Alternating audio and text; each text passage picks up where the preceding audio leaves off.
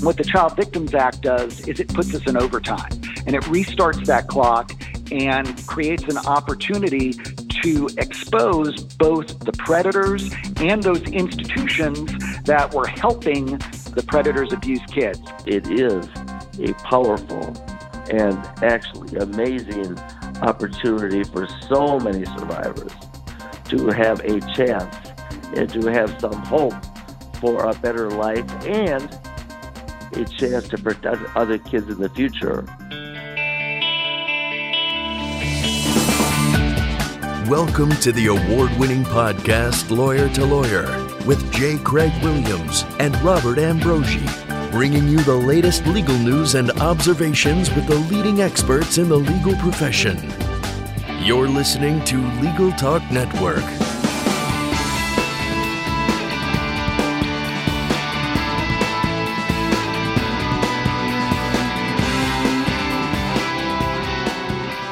Welcome to Lawyer to Lawyer on the Legal Talk Network. I'm Craig Williams coming to you from sunny Southern California. I write a blog named May It Please the Court and have a book out titled The Sled. And before we introduce today's topic, we'd like to thank our sponsors. We'd like, in fact, to welcome our new sponsor, Blue J Legal. Blue J Legal's AI powered foresight platforms accurately predict court outcomes and accelerate case research by using factors instead of keywords. Learn more at bluejlegal.com. That's blue, the letter J, legal.com. bluejlegal.com. And Clio's cloud based practice management software makes it easy to manage your law firm from intake to invoice. You can try it for free at Clio.com. That's C L I O.com. Well, as of August 14th, 2019, New York Child Victims Act opens a one year window allowing child abuse survivors who would otherwise be barred from filing claims due to the statute of limitations to file suits against their abuser, as well as individuals and organizations that failed to protect them. New York Governor Andrew Cuomo signed the Child Victims Act on February 14th earlier this year, paving the way for survivors of child sexual abuse to seek justice against their abusers. As a result, there have been thousands of cases filed in the New York court system. Today on Lawyer to Lawyer, we're going to discuss the New York Child Victims Act, its impact, and the subsequent wave of litigation. And to do that, we've got a great show for you today. Our first guest is CEO of the Zero Abuse Project, Jeff Dion. He's also an attorney, a survivor, and a nationally recognized victim and advocate. Jeff comes to the Zero Abuse Project after more than 20 years with the National Center for Victims of Crime, where he served as director of the National Crime Victim Bar Association. He has led efforts to reform civil statutes of limitation to expand justice for victims of child sex abuse. Welcome to the show, Jeff Dion. Great, Craig. Thank you so much for having me. And our next guest is attorney Jeff Anderson, a pioneer in sexual abuse litigation and a champion of survivors of childhood sexual abuse. In nearly four decades as a litigator, Jeff has represented thousands of survivors and their families and has tried over 250 jury trials to verdict across the country through the crucible of the courtroom. Jeff is credited with being instrumental in exposing the large scale cover up of pedophile priests in the early 1980s. Welcome to the show, Jeff Anderson. Thank you, and nice to be with you all. Well, certainly the New York Child Victims Act is a is a pioneer. Jeff Anderson, how did we get to the point of, of getting this act into place? Well, to think and talk about how the Child Victims Act in New York came to be and what it all means, it requires acknowledgement of the what the law has been in New York when it comes to childhood sexual abuse. And the law in New York has had the courthouse doors shut to survivors in their ability to bring any legal action against either an offender who violated or raped them or an institution that gave safe harbor to that offender. And the laws in New York for years and decades have said that you really have to bring the action shortly after your 18th birthday, otherwise you're time barred. And so for years, now decades, we and other survivors and advocates have been trying to reform the laws in New York and across America to give survivors an opportunity to have a voice and take action through civil action and that means removal of the statute of limitations. And in New York, I actually testified and lobbied for reform here in New York in 1988, but we were unsuccessful until now, and and now there is a one-year window in New York that allows survivors of sexual abuse to bring a civil legal action against his or her offender and any institution that uh, was negligent or allowed it to occur. And that has created an enormous opportunity and an enormous challenge, uh, both for the courts and uh, the survivors who are coming forward, and those of us that are trying to help the survivors in the recovery of their power. But it's also been a historic moment in time because of the enormous population that have been shut out in New York that now see opportunity for light and hope. And the New York law mirrors similar laws that have been passed across this country in six different states. And right now, there is hope that other states will follow the lead uh, that has been brought forth here uh, in New York. Well, Jeff Dion, what did the first day look like in the courthouse? Um, it was pretty active. There were hundreds of cases that were filed, and I think it's an important development for keeping kids safe uh, because we know that previously child predators had used New York's short statute of limitations as a shield uh, to avoid accountability and to protect themselves from being exposed. And we know that by the average age that a survivor of child sexual abuse discloses that abuse and comes forward is age 53. Uh, but previously, victims had to bring their case before they were uh, age 21 or 23. So it's really important to know that predators knew they didn't have to keep kids quiet forever, just long enough to run out the clock. And what the Child Victims Act does is it puts us in overtime and it restarts that clock and creates an opportunity to expose both the predators and those institutions uh, that were helping uh, the predators abuse kids. Because uh, it's really hard outside of the home for a child molester to abuse kids and get access to kids without help. And they get that help from the institutions that hire them as employees or bring them on as volunteers.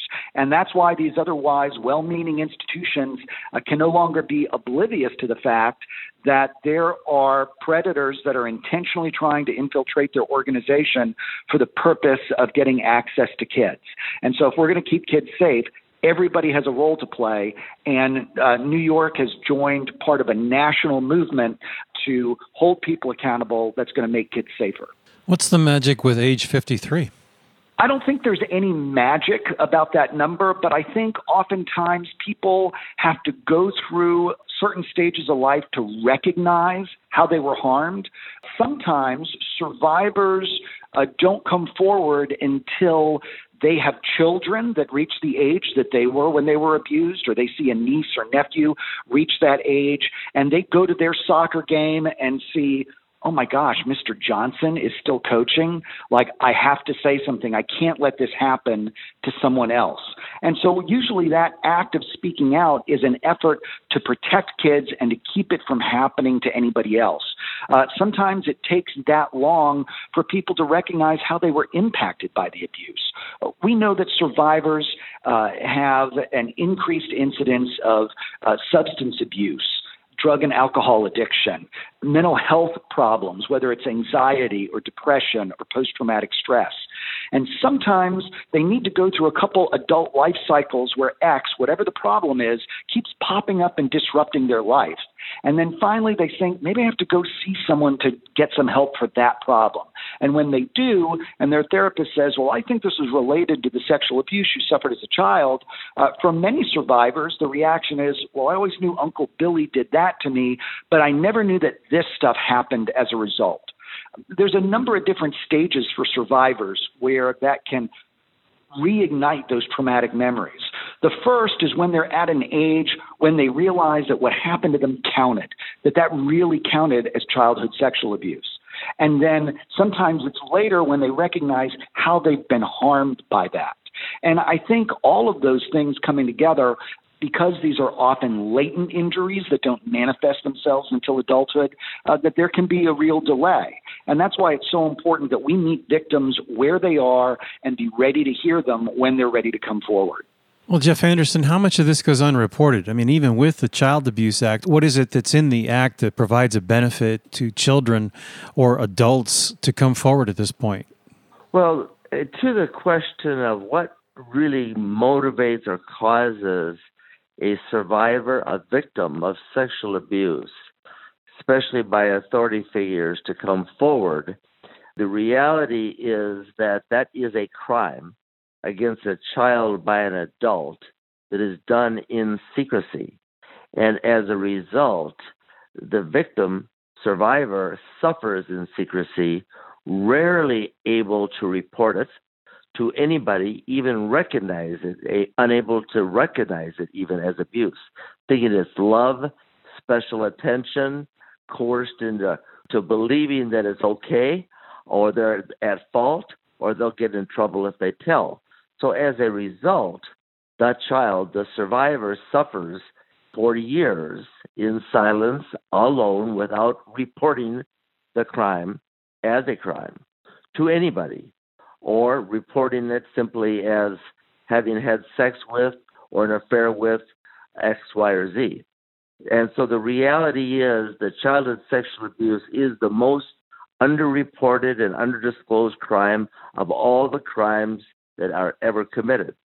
And rarely is it reported contemporaneous to the abuse, especially by authority figures and people in position of authority.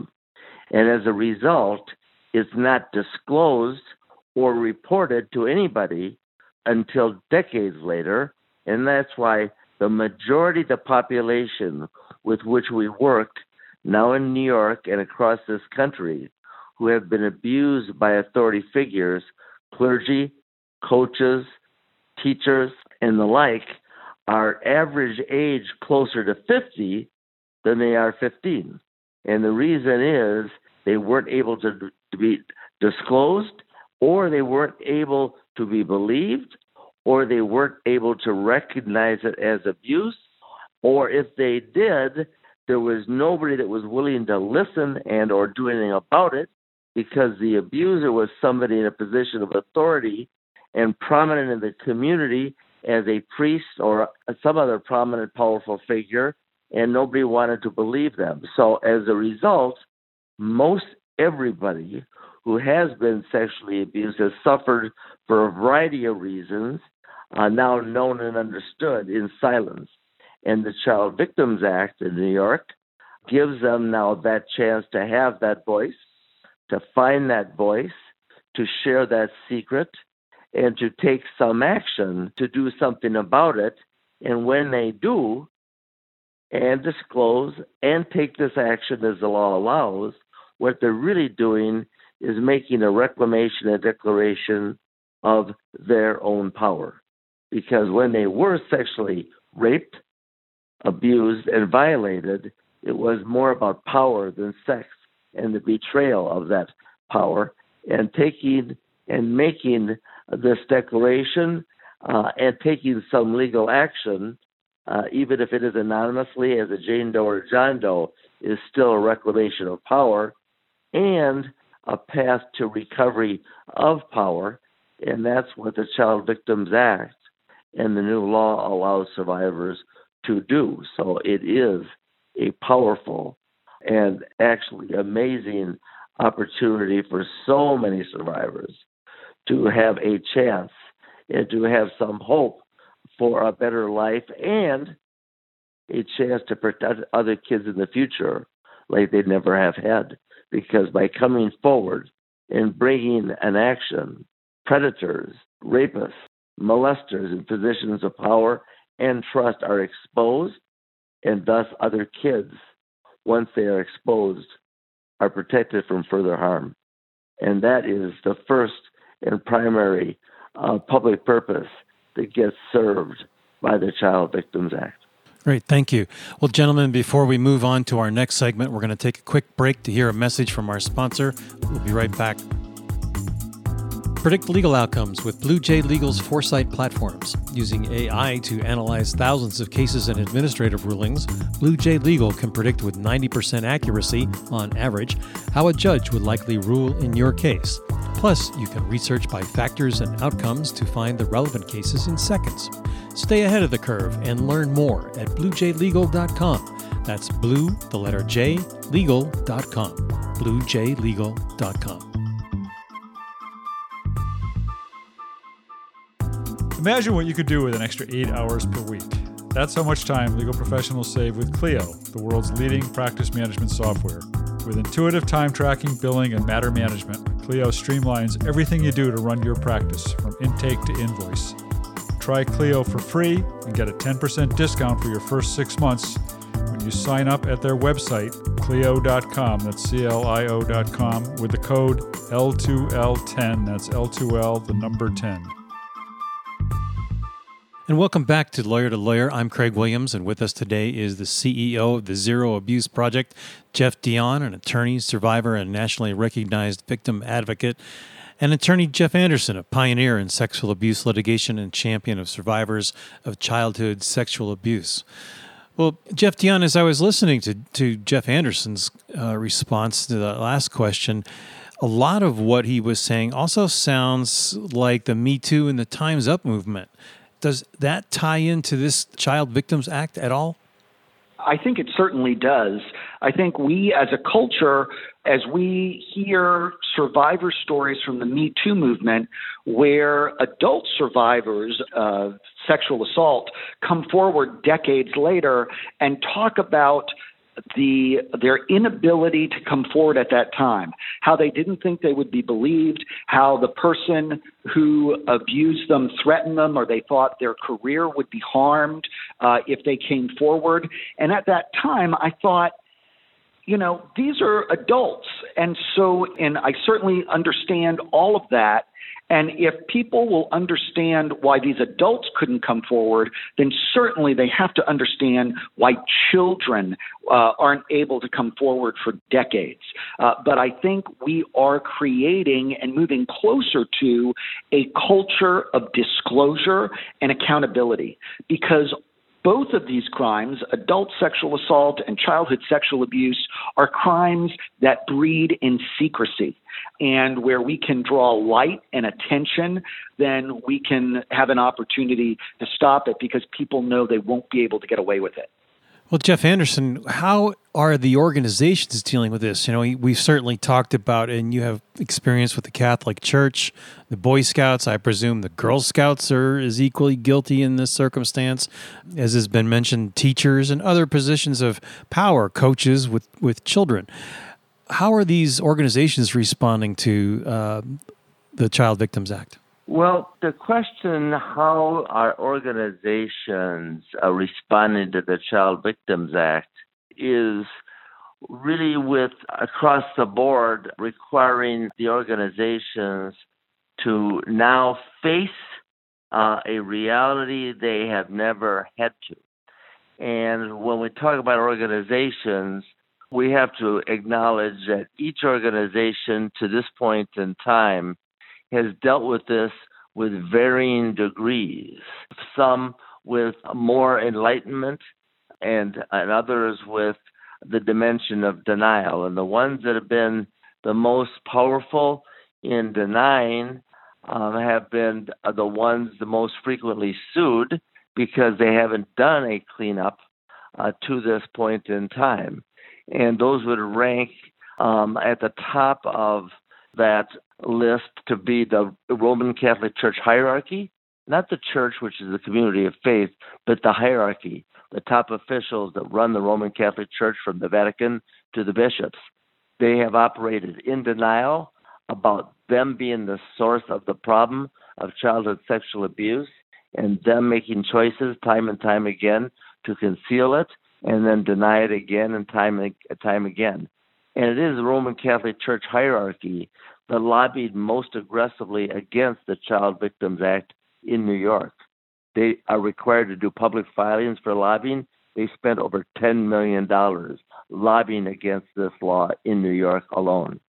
They also are aligned and rank with other organizations that have operated in denial uh, and that have failed to clean up uh, the way they could have and the way they should have, and also uh, most notably in second on this assorted list is the Boy Scouts of America, who have kept secret files called perversion files of all the scout leaders that they have removed for childhood sexual abuse, but they kept them secret.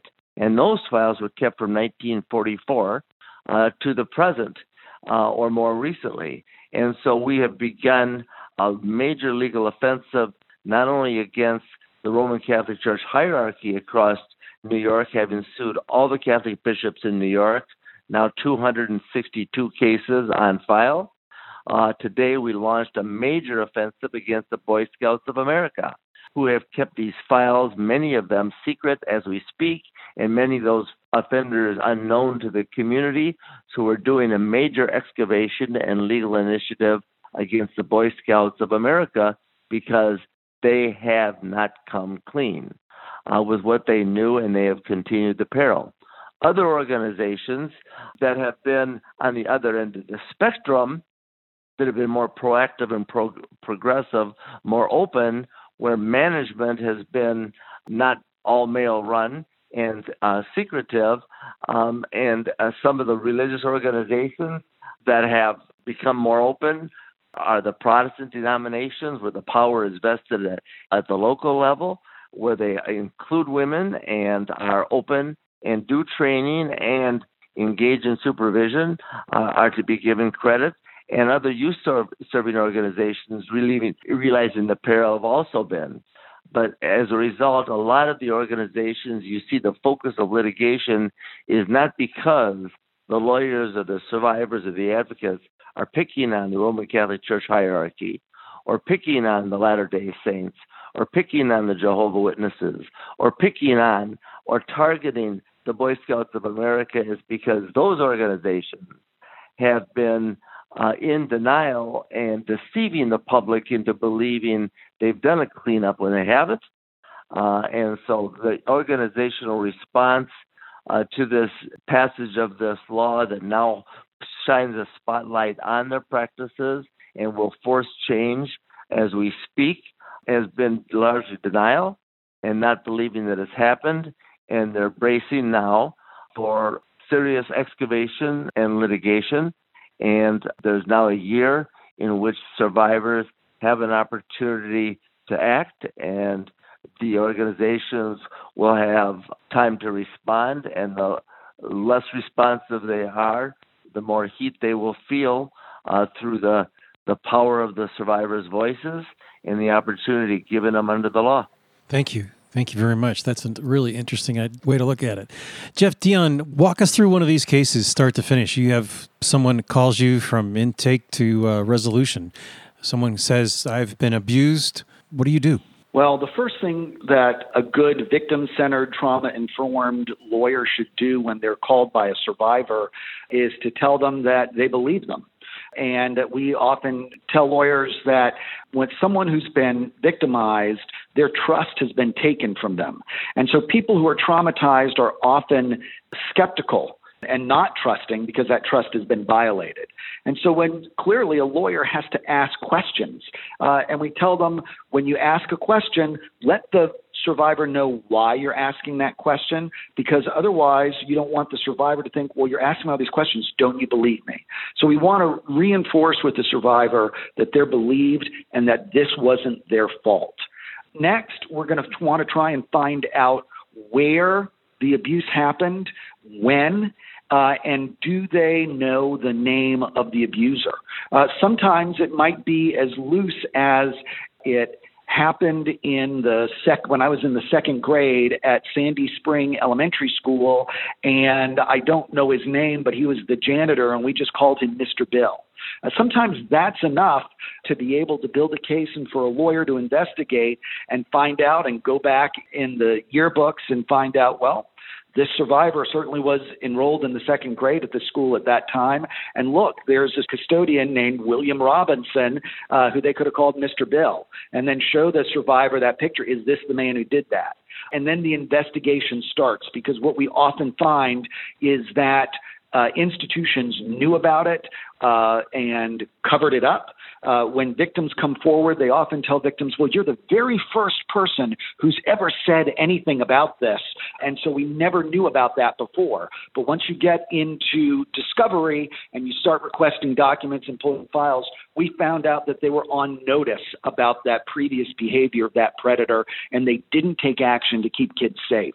And so when everyone says, oh, we can't open up the statute of limitations because the cases are old and witnesses have died and the evidence isn't there, usually when these cases are won, the evidence is in the defendant's own files that show that they knew it at the time. But another part of this is preparing survivors for litigation, which is not fun, can be a difficult, complex, confusing, and often callous process, which is why it's so important for their attorney, their champion, to be victim centered and trauma informed, to help predict and prepare for victims what this process is going to be like, and that it could take years. But another important thing to tell survivors is let whatever's going to happen in the justice system, whether it's the civil system or the criminal system, let that play out on sort of a parallel track. And you can be involved in that, but don't invest yourself in that outcome. For so many survivors, they think, I'm just going to get through that trial, whether it's criminal or civil, and then when that's over, then everything's going to be okay. And and that can take years. And then when that happens, even if they get a good outcome in the case, that they find, gosh, I don't really feel any better. And so that's why we encourage them that they've got to work on their own healing at the same time. They can't wait for healing and accountability to come from outside. They've got to work on that themselves so that they can live their very best life. And this is the way that attorneys can help guide survivors through that justice system.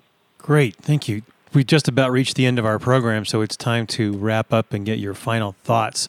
Jeff Dion, I want to turn it back to you to, to do that and just have you wrap up with how these cases are resolved.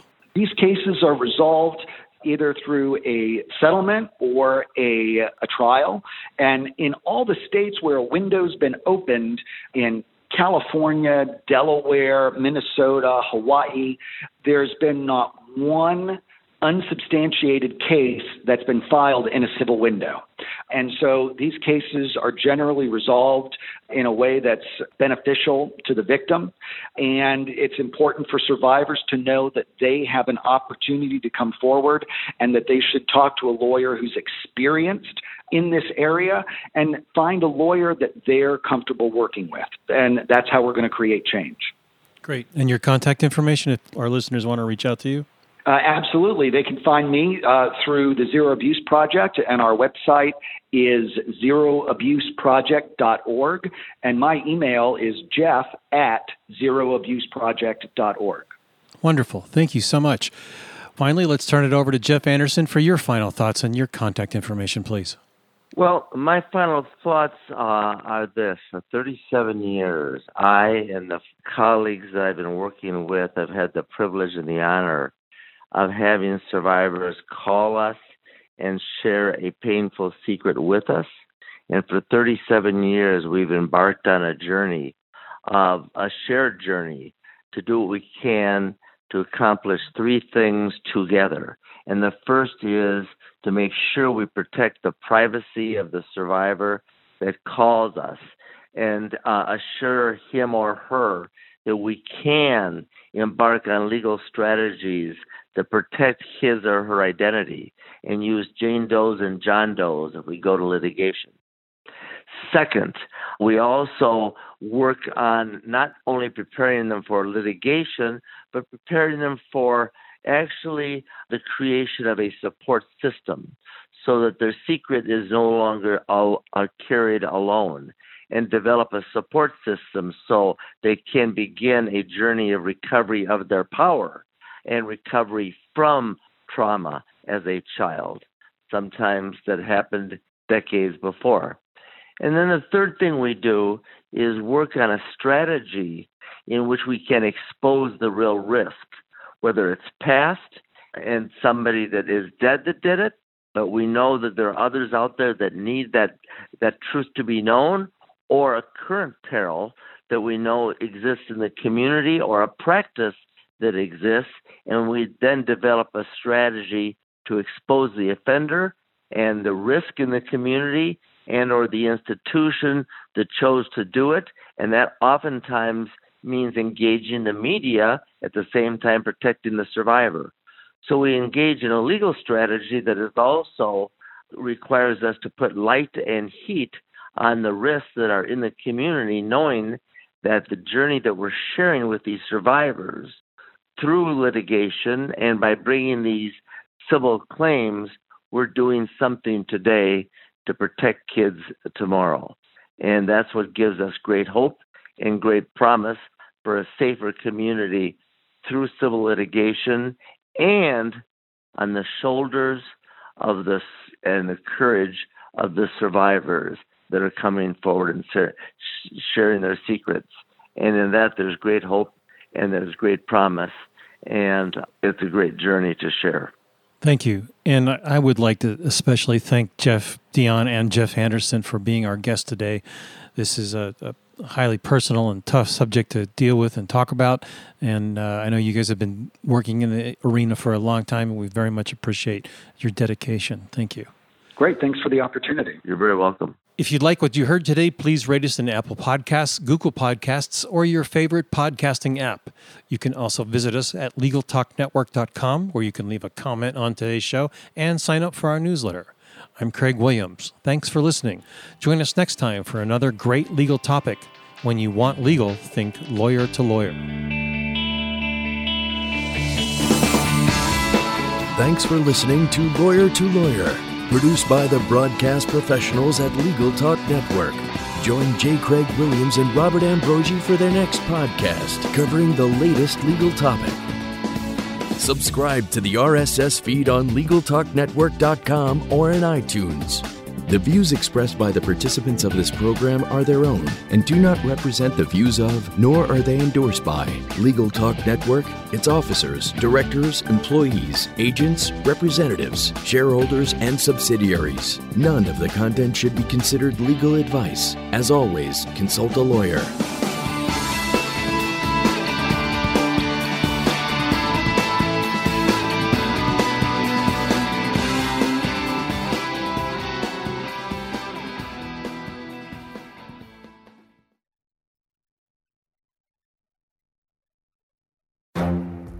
The Lunch Hour Legal Marketing Podcast, your resource for the tips and tactical advice you need to grow your business. Plus, keep up with the news and commentary you crave to stay one step ahead. It's hosted by me, Gyi Tsakalakis. And me, Conrad Saam. Every other week, we break down the issues holding back your marketing strategy and talk about the changes you need to be prepared for. Check out the Lunch Hour Legal Marketing Podcast wherever you get your podcasts or on YouTube.